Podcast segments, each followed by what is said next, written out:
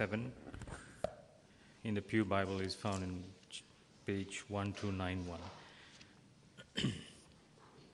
After this, I saw four angels standing at the four corners of the earth, holding back the four winds of the earth to prevent any wind from blowing on the land or on the sea or on any tree. Then I saw another angel coming up from the east, having the seal of the living God. He called out in a loud voice to the four angels who had been given power to harm the land and the sea. Do not harm the land or the sea or the trees until we put a seal on the foreheads of the servants of our God. Then I heard the number of those who were sealed 144,000 from all the tribes of Israel. From the tribe of Judah, 12,000 were sealed. From the tribe of Reuben, 12,000. From the tribe of Gad, 12,000. From the tribe of Asher, 12,000. From the tribe of Naphtali, 12,000. From the tribe of Manasseh, 12,000. From the tribe of Simeon, 12,000. From the tribe of Levi, 12,000. From the tribe of Issachar, 12,000. From the tribe of Zebulun, 12,000. From the tribe of Joseph, 12,000. From the tribe of Benjamin, 12,000. After this, I looked, and there before me was a great multitude that no one could count, from every nation, tribe, people, and language, standing before the throne and in front of the Lamb. They were wearing white robes and were holding palm branches in their hands. And they cried out in a loud voice Salvation belongs to our God, who sits on the throne, and to the Lamb. All the angels were standing around the throne and around the elders and the four living creatures. They fell down on their faces before the throne and worshiped God, saying, Amen. Praise and glory and wisdom and thanks and honor and power and strength be to our God forever and ever. Amen. Then one of the elders asked me, These in white robes, who are they? And where did they come from? I answered, Sir, you know. And he said, These are they who have come out of the great tribulation. They have washed their robes and made them white in the blood of the Lamb. Therefore, they are before the throne of God and serve him day and night in his temple. And he who sits on the throne will spread his tent over them. Never again will they hunger, never again will they thirst. The sun will not beat upon them, nor any scorching heat. For the Lamb at the center of the throne will be their shepherd. He will lead them to springs of living water, and God will wipe away every tear from their eyes. Praise be to the living God for his word.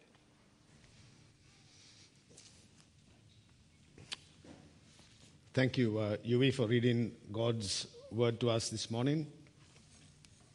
It's a, a wonderful passage for us to, to reflect upon. Well, let's, uh, let's come to God in prayer. Let's pray. Heavenly Father, thank you, Lord, for uh, this day. Thank you for your word. And we pray this morning that we, we will behold the majesty and the splendor of our God. For indeed, we are safe in Jesus. We thank you, Lord, that we are sealed and safe forever in Christ. And so we pray that you'll impress upon our hearts today what it means to belong to you. The salvation belongs to you, O God. In Jesus' name. Amen. Well, friends, once again, good morning, and it's great to see you all this morning. Uh, we have one hour less of sleep. I hope we are all wide awake this morning. I turned my clock last evening at 8 o'clock just in case I, I forgot and uh, slept in this morning. Uh, so we've lost one hour of sleep. Eh? But I'm sure that we will be all okay this morning. Well, today we come uh, to uh, Revelation chapter 7, uh, where we read of the sixth seal, and uh, it's continuing on, isn't it? And this morning we want to look at verses 1 right through to um, the 12, which is our text. As we know, friends, seven seals are released from the first four seals, um, the first four horsemen who ride out over the face of the earth. A very quick recap. We have been working our way through the book of Revelation. As we've noted, there are seven seals mentioned in the book of Revelation. so far, we have looked at five of them and also part of the sixth seal. In Revelation chapter 6, 1 to 8, we looked at the first four seals.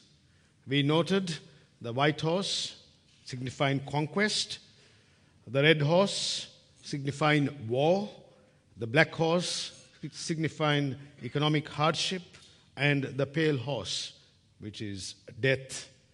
And we noted that even though these horsemen ride forth on the, on the earth, the church is reminded that God is on the throne and that he reigns from heaven. He remains in full control as he fights the battles against Satan and that of wickedness. The church, his people, are part of this battle. We are not just looking on as we see when the fifth seal is opened, where the children of God cry out at the altar for God's deliverance and to have their death avenged. And so they cry out, How long, O Lord? And God answers with the opening of the sixth seal, where in response to the cry of the saints at the altar, How long, Lord? He shows that the final judgment will come. His judgment will be upon the unbelieving and all those who have, who have persecuted these people, and the cosmos itself will experience God's judgment. As we know from uh, Paul's writing to the Roman church, uh, to the church in Rome, that uh, the, the creation itself is groaning. It is groaning with agony and pain, waiting for the final consummation of all things. And so his judgment will be upon those who have persecuted God's people, those who have turned away from him, the living God, and his justice will prevail. See, sometimes we forget, don't we, that our God is a just God. This last Sunday uh, evening, uh, John spoke on uh, part of the justice of God. See, the fact is that God is just. He is loving, but He is also justice, the God of justice. And we know very well that we cry out for justice, don't we? When we see a crime that has been committed, uh, we cry out for justice. We look, to our, we look to the judiciary to exercise justice so that mankind can be prevented from further harm. We look to the courts for justice because we want justice. And God is the God who will exercise his justice. And no one will escape it. No one except those who are in white robes. That is, those who are his people who stand before him in the righteous robe of Christ. And so the announcement of the seventh seal, if you look at Revelation, uh, the first few chapters, and now we are in chapter 7, and then we come to chapter 8, we have the seventh seal. But before the seventh seal is mentioned, we see a dramatic delay in chapter 7. Have a look at chapter 7. Why is this delay? We will see why in a moment as we work our way through our passage. And so today, we want to look at two uh, points in this uh, passage this morning. We want to look at those who are sealed, and we want to look at the great multitude, the sealed. Uh, look at Revelation chapter 7, 1 to 8, and we see this in our text here this morning. John says that he saw four angels at the four corners of the earth. In one sense, we still speak, even today, as a matter of speech, the four corners of the earth. This is a way of saying that the four angels overshadow the entire earth. And they are holding back the four winds of the earth, that no wind might blow on earth or sea or against any tree. Now, we know that strong winds can be very destructive, don't we? Uh, we saw that in the state of South Australia. Imagine that entire state in, a, in complete darkness. Now, there might be lots of debates as to all the energy issues and all that, and I'm not going into, uh, into that this morning. But we do know that strong winds can cause chaos. We've just witnessed it in our, in, in, in our own country. So the four angels restrain or hold back the four winds, symbolizing that God is holding back his judgment. Yes, there are judgments taking place, but he's holding back the final judgment. And then John sees another angel coming from the east, verse 2. Then I saw an angel ascending from the rising of the sun with the seal of the living God. And he called with a loud voice to the four angels who had been given power to harm the, the earth. This angel ascends from the rising of the sun, and this angel had the seal of the living God. And this angel calls out with a loud voice to the other four angels, saying, Do not harm them until we have sealed the servants of our God on their foreheads. What is this sealing? Well, friends, does this mean that believers will have a literal seal on our foreheads? I can't see any particular seal on our foreheads this morning. Can you? Right? We can look at each other and there is no seal, is there, on our foreheads? Nothing. You see, the word seal is used in different ways in the New Testament. In Matthew chapter 27, we note that the tomb of Jesus was secured by sealing it and putting guards around it. In Revelation chapter 20, verse 3, God throws Satan into a pit and seals it over so that he cannot escape. Another is found in Romans chapter 4 and verse 11, where Abraham's circumcision is called the sign and seal of the righteousness he had by faith. In 1 Corinthians chapter 9, Paul says that the converts are the seal of his apostolic ministry. Here, the seal gives a sign of authenticity. And here in Revelation chapter 7 and verse 3, the seal of God is put on the foreheads of his servants to protect them from the wrath that is to come upon the world. And so the seal, friends, this morning is a stamp of authority.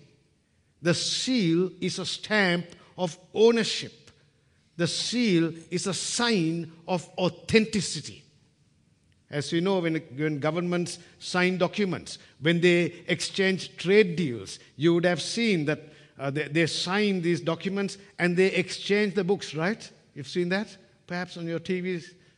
And that is confirming that when the, the document has been signed by the minister or the prime minister or whoever is representing him, that that document is a legal, authentic document.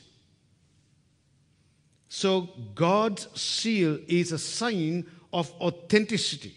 And we read this in Ephesians uh, chapter 1, 13 and 14.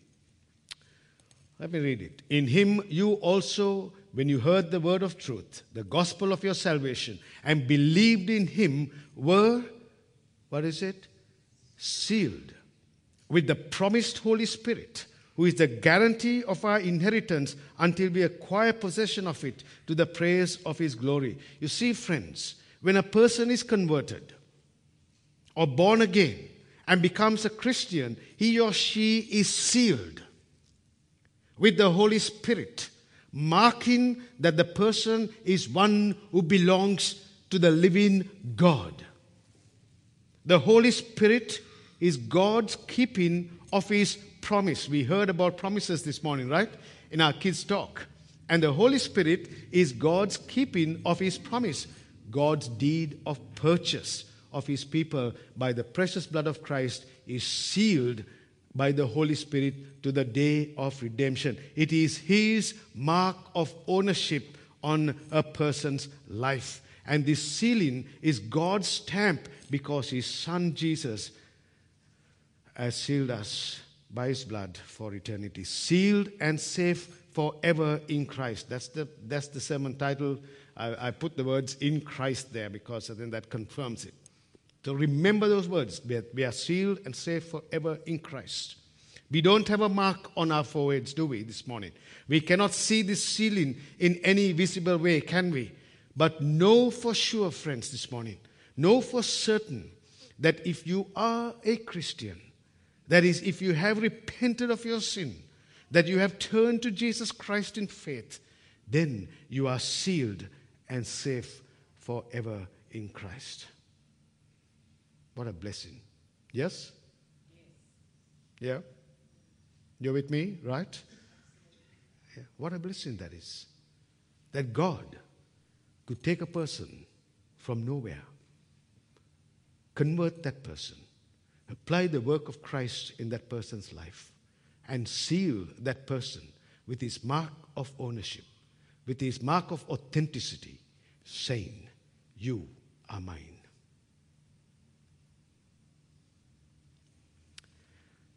I still cannot work it out.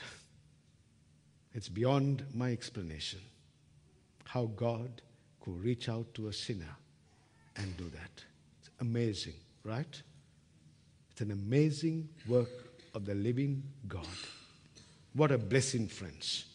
You see, we know for certain the sealing of God's servants is a great comfort to all who place their faith and trust in Jesus as their Lord and Savior. They know, they now know that God will always keep them. They are His and it cannot be undone. These are the servants of God that we see here in our passage this morning.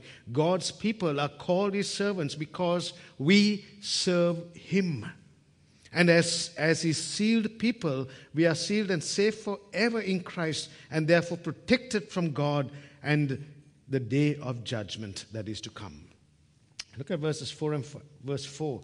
And I heard the number of the sealed, 144,000 sealed from every tribe of the sons of Israel. 12 tribes are mentioned here. The Bible lists 12 sons of the patriarch of uh, Israel uh, who each became the father of a tribe, the ancient nation. And uh, here is a list, the 12 tribes of uh, Israel. You can read it in the book of Genesis. We, uh, we have it there Reuben, Simeon, Levi, the whole list is there. I'm not going to read all of those names this morning, but compared here to the list here in, in Revelation 7, we see that the tribe of Dan is missing, probably because it was associated with idolatry.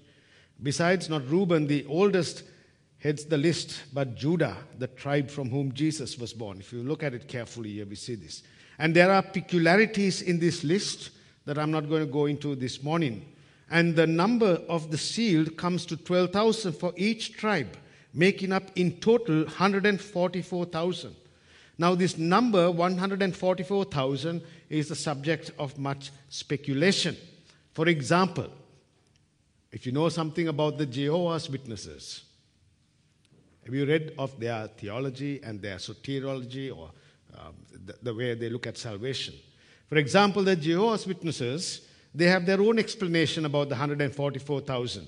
I think a good book to consult on this topic is uh, on the cults is a book by Anthony Hoekema, and I was reading uh, actually his explanation about Jehovah's Witnesses in this book this past week. And according to the teaching of uh, Jehovah's Witnesses, all Jehovah Witnesses, Jehovah's Witnesses globally will come to 144,000 who will go to heaven and receive the privileged higher blessings. The 144,000, according to them, are the anointed special class. I've had this discussion with JWs at my front door, and I said, Do you know you go to heaven? It's about the 144,000. They're not sure. How sad is that, friends? What a sad position to be in. You see, now since 12 tribes are listed, some say that the 144,000 consist of only Jewish believers. Is that the case? Well, when we look at this text here, we see in verse 3 that they are called the servants of God. The number 144,000 is a symbolic number, I believe, of all Christians throughout the ages. It's a sign of completeness. It is not that only 144,000 are his people and will enjoy heaven. The total of 144,000 is symbolic and it constitutes the entire church of both the Old and New Testament believers. And therefore, the 12 tribes must also mean that the whole church in the Bible, the church, it means the entire church of God's people, the Old and the New Testament, because sometimes, in fact, the Bible speaks uh, of the church in terms of the 12 tribes James 1, Matthew 19. Now, have a look at your Bibles. Did you notice the shift in verse 4? In Revelation 7, John says, I saw. But come here to, uh, in 7 1, but come here to verse 4, he says, I heard. And I heard the number of the sealed 144,000 sealed from every tribe of the sons of Israel. What did he hear, friends? He heard, this is interesting, the shift here. He heard the number of all those who received the seal of God. The number is not secret. We don't know it. We don't know how many people God has saved and is saving in the world, do we? We don't know that. But God does. I heard the number, John says. God knows the exact number of his people. He just he doesn't bypass someone.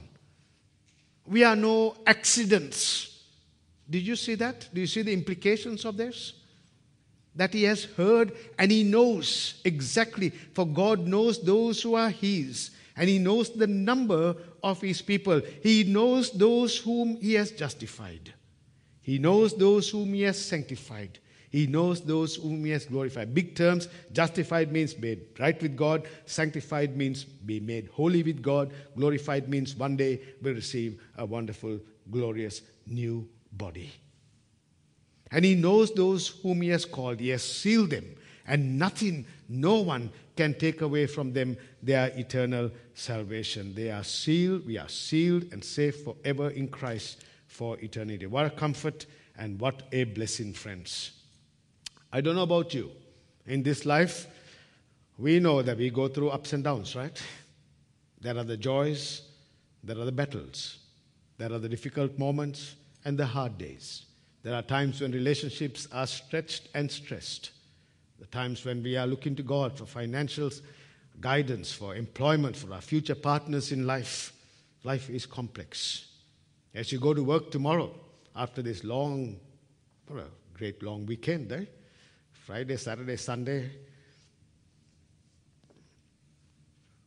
When we go back to work tomorrow, perhaps you go back to your schools, universities.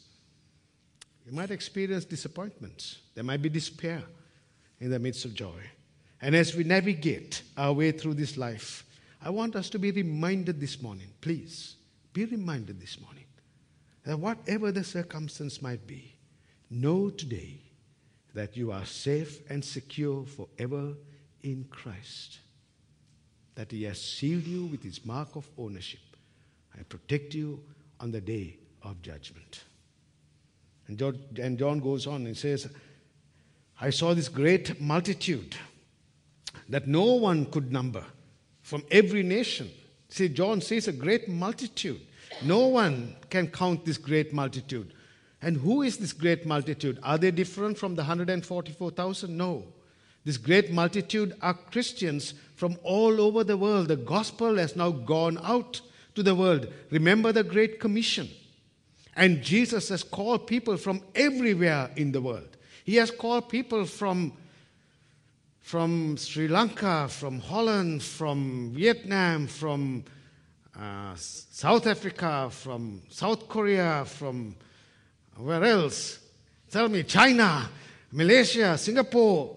Did I miss anyone else from Germany? From who else? India. India. Where else? Did I miss anyone? From Australia. Of course. Wow. How can I do that? From the UK, from as I look around, friends, see God has called us from everywhere, from different and from Sudan.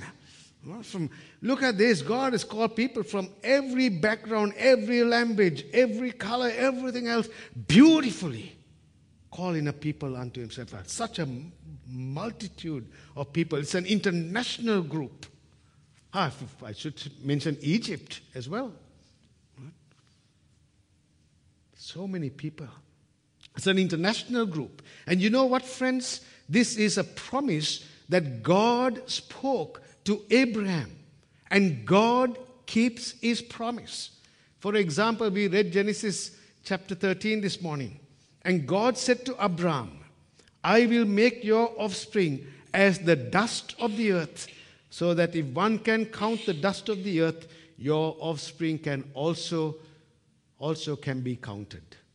That's the offspring here. You know why I say this? Because in Galatians 3:29 we read this, if you are Christ, then you are Abraham's offsprings. Here's according to the promise. Did you see that? God has kept his promise. So God's promise to Abraham is gloriously fulfilled in Revelation 7. The number of the elect is not small, it is so great that no one can count. And what were they doing there? What were they doing? Have a look at your Bibles, Revelation 7. They, were, they, they wore white robes and they held palm branches in their hands, and they are standing before the throne in white, perfect righteousness of Christ, justified in Him, victorious in Christ, the redeemed people, God's servants, sealed ones in the purity of Christ. They have palm branches in their hands, indicating a sign of joyful celebration. Palm branches were emblems of triumph. That's why we got as our memory text this morning be glad, be joyful, be celebrating, friends, this morning. This great multitude of believers is a picture of the church triumphant. And in this world, the church is marginalized. Christians are marginalized in our own country. But the church is also triumphant and one day will be completely triumphant. And look at what they're crying out salvation belongs to our God who sits on the throne and to the Lamb. You know a song we sing? Do you know that one? Hmm? Goes something like this, isn't it? Salvation belongs to our God. You know that one? I hope I got the tune right. Yeah? Who sits upon the throne. You know that one, right? That's, that's where it's coming from. Salvation belongs to our God. And to the Lamb who sits on the throne. I mean, that's a sermon, that's a message in that whole, just those words there. What a statement. Indeed, salvation belongs to our God, both to Jesus and to God. From beginning to end, it is all His work, God's work. God Himself will bring to completion the work He has begun in you. And I was thinking about that this past week. Look at Philippians chapter 1, verse 6. And I am sure of this. You know what? That He who began a good work in you will bring it to completion at the day of Jesus Christ. Do you believe that this morning, friends? Right? That God, who has given you salvation, who has brought you out into salvation, who has begun a good work in you, will bring it to completion at the day of Jesus Christ. What a blessing. And notice, friends, what's the response to all that God had done? Did these people sit back and say, Wow, this is great. I'll just sit back, I'll just relax, I'll just be there? No. What did they do? Have a look at your text. And all the angels were standing around the throne and around the elders and the four living creatures, and, and, and, and they fell on their faces. You see, the angels were standing there. The elders, the living creatures, they fell on their faces before the throne and they worshiped God, saying, Amen. Blessing and glory and wisdom and thanksgiving and honor and power and might be to our God forever. Seven things are mentioned. They prostrated themselves. That's the Greek word. They, they, they fell on, them, on, uh, on, on the ground. They, and the idea is one of worshiping here. Sevenfold refrain. Friends, worship is what we do all of life. And the church gathers on the Lord's day. We gather to worship the living God, don't we? We gather to worship Him publicly in our own lives privately. But here is a heavenly choir that is singing the sevenfold ref, uh, refrain. Um, John Piper says this The slain lamb is the central song of the universe forever. In eternity past, the plan was that the Lamb of God be slain, so that in eternity future, the Lamb of God slain and triumphant would be sung as the central song of the universe. The response is worship. John Calvin, the great reformer, said this, writing about the Reformation. The reformer Calvin placed the worship of God as the first of the Reformation issues. He said, There is nothing more perilous to our salvation than a preposterous and perverse worship of God. When a Presbyterian minister is ordained to office, one of the questions that is put in the Presbyterian church for us anyway do you practice the purity? Do you practice the purity of worship? Do you see that? Because when we dumb down worship, we're dumbing down God. And this God deserves everything the worship of our hearts, that we'll be able to sing, Yes, oh God, glory and honor and praise and thanksgiving be to you, the power and might. I want to worship you as the living God because I am safe and secure in Christ forever. That's the worship. And this morning, friends, as you come to the Lord's Supper, what a reminder to us of God's redeeming work in His Son Jesus. And so when we come this morning, let us remind ourselves that we are sealed and safe forever in Christ. Remind yourself of this. No matter, no matter what happens, you are His. And so this morning I pray that we will be able to worship this God from our hearts by His Spirit and come to Him in faith and celebrate everything that God has done for you. All right? You go out tomorrow, you go out from this place today. Just celebrate and say, God, I thank you that I am sealed and I'm safe forever in Christ. So you go to work tomorrow or you meet your friends tomorrow and somebody might ask you, So what did that guy speak on yesterday? What did he say? You might forget everything of this sermon. I don't expect you to remember everything. Of course not. But remember these words that you are sealed and safe forever in Christ. Do you remember that? All right, this week? Because that's the blessing we have in Jesus. Let's pray. Heavenly Father, thank you for your precious word. Thank you for helping us to understand a passage like this. We see glorious activity taking place in heaven, something that we cannot comprehend here on earth. But, Lord, we know that one day we will experience in fullness everything that we read today. And so, Father, we pray this morning that as we come to the supper, that you remind us the fact that we are indeed your people, that we are sealed and safe forever in Christ. Amen.